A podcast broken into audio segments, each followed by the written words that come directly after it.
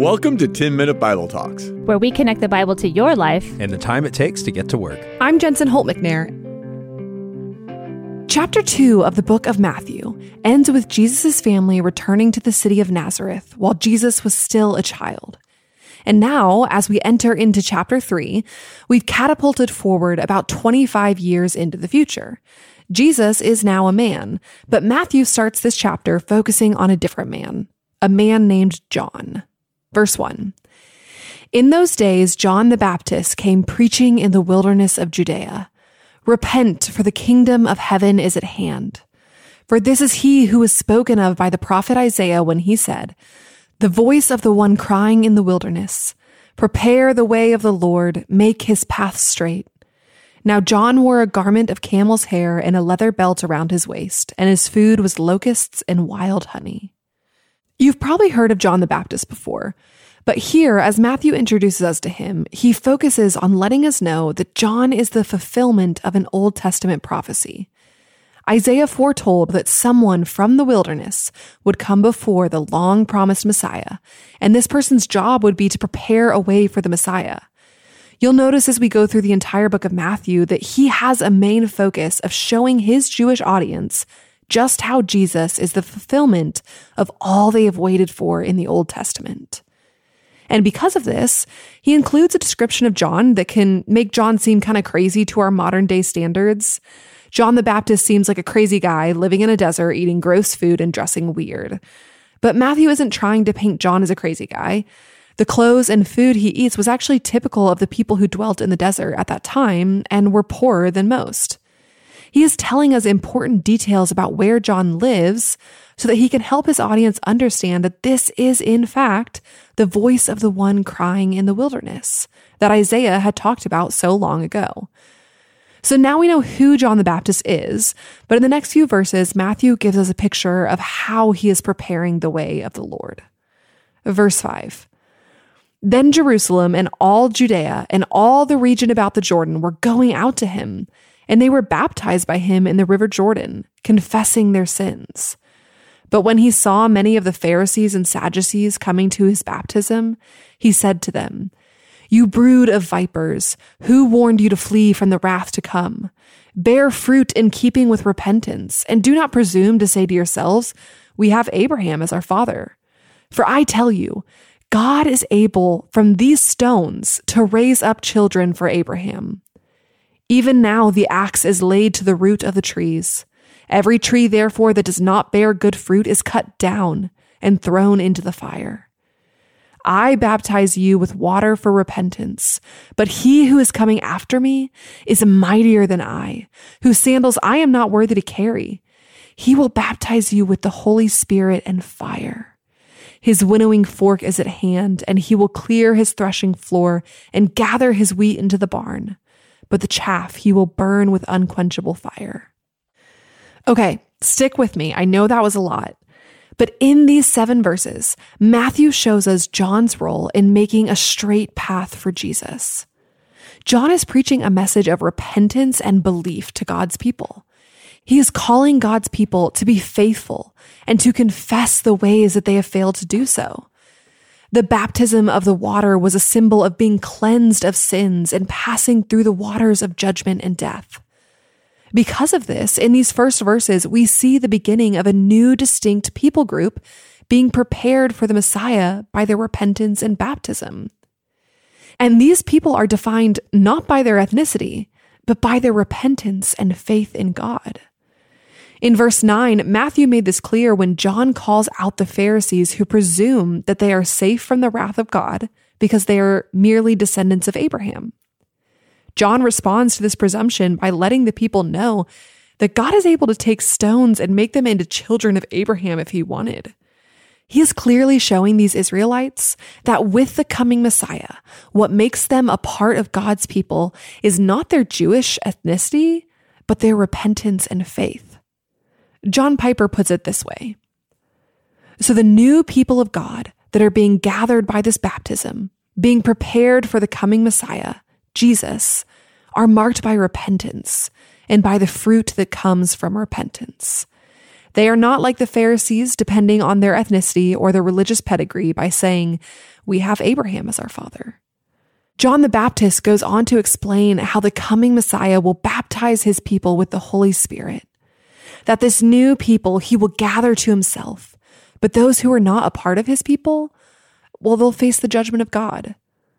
No longer would being ethnically Jewish make you a part of God's people, but repentance and faith in the Messiah. And this idea would have been shocking to the original Jewish audience, something totally new. And yet we see it resonating with many as they come forward to be baptized. The greatest thing about this is that it means that you and I, everyone, no matter their ethnicity or race, can be a part of God's people. The way to the Messiah is wide open for the nations, and John the Baptist is crying out in the wilderness to let us know. Just as scripture foretold, John the Baptist is beginning to make clear the ways of the kingdom of heaven. He is clearing a way for Jesus to come and preach his message. And then in verse 13 of chapter 3, Jesus enters the scene.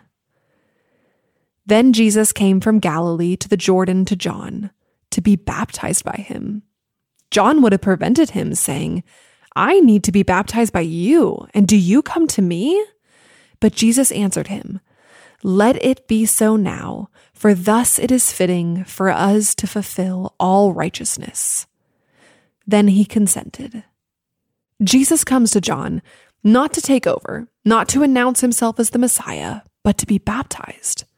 And maybe you're like John and wondering why in the world would Jesus need to be baptized? Didn't we just talk about how baptism was about repentance of sin? Jesus was perfect. He lived a sinless life. So why would he need to be baptized? John himself recognized this by saying Jesus should be the one baptizing him, not the other way around. But Jesus responds by saying, Let it be so now, for thus it is fitting for us to fulfill all righteousness. Clears things right up, doesn't it? Maybe it does for you, but I had to do a little digging to understand exactly what Jesus meant when he said this. In order to understand why Jesus was baptized, we have to understand one of the central parts of the gospel the fact that Jesus lived a substitutionary life in our place, so that through his death, he could atone for our sins, and through justification, present sinful humans as righteous before the judgment of a just God. Now that's a lot of theological terms, but 2 Corinthians 5:21 puts it clearly for me. God made him, Jesus, who had no sin, to be sin for us so that in him he might become the righteousness of God. Yahweh, the creator and God of the universe, became a human in the person of Jesus so that he could live a perfectly sinless life that no human could hope to live. And in doing so, he was able to take on our sin and pay the just penalty that we deserved through his death. But in his resurrection, he conquered death for all who put their faith in him. So now we can stand before God and he sees Christ's righteousness, not our sinfulness.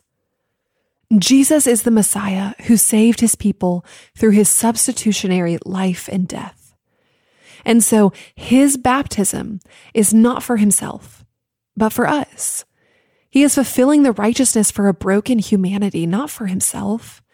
In his baptism, he joined with his people, taking on the burden of their need for righteousness, even when he had no such burden. In his baptism, Jesus identifies with us, his people, and begins his work of justification so that we too can be righteousness before God. And Matthew ends this third chapter reminding us yet again of Jesus' mission. And when Jesus was baptized, immediately he went up from the water.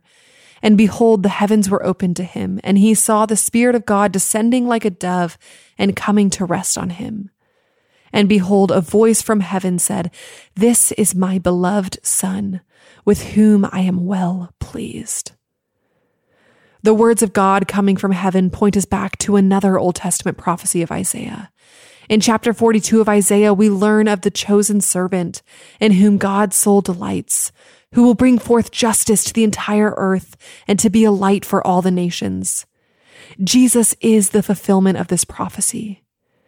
And so, in this third chapter, Matthew makes it clear to his audience who Jesus is and what he has come to do.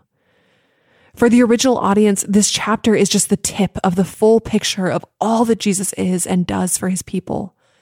But it sets the stage for a Messiah who has come to humble himself and take the place of his people. And luckily for us, with the full picture in view, this chapter points us forward to incredible truths about the gospel of Jesus and his kingdom. I know that it can be easy to get caught up in busy schedules and stressful days. Maybe you're facing a hard season. Maybe you're putting your hope in New Year's resolutions to turn your life around. Wherever you are today, I just want to challenge you to let Matthew 3 remind you of the reality that you live in if you are a member of the people of God that Jesus calls to repentance and faith. Let the truth of the gospel shape your perspective as you walk through life's difficulties and joys today. So today, Matthew 3 pointed us forward to remember that your life is part of a bigger story where these things are true. Jesus is the long awaited Messiah. He is King. Out from all the nations, he is calling a new people to repentance and faith in his kingship as the creator of the universe. He secured our righteousness before a just and holy God through his substitutionary sinless life and death. And in his bodily resurrection, he conquered death so that you and I can have hope of a bodily resurrection in the days to come. No matter what our lives look like today, we can be absolutely sure that one day we will rise alongside him and live on this redeemed and restored earth with Jesus as our King. That is the reality that we live in. May we let it change everything. Thanks for listening. If you haven't heard already, we've created a plan to help you read through the New Testament this year. This New Testament reading plan is the same one that we're going to be using on 10 Minute Bible Talks, so you can read a chapter at home and then listen to an episode on the chapter that you just read. The link to the PDF is in the show notes.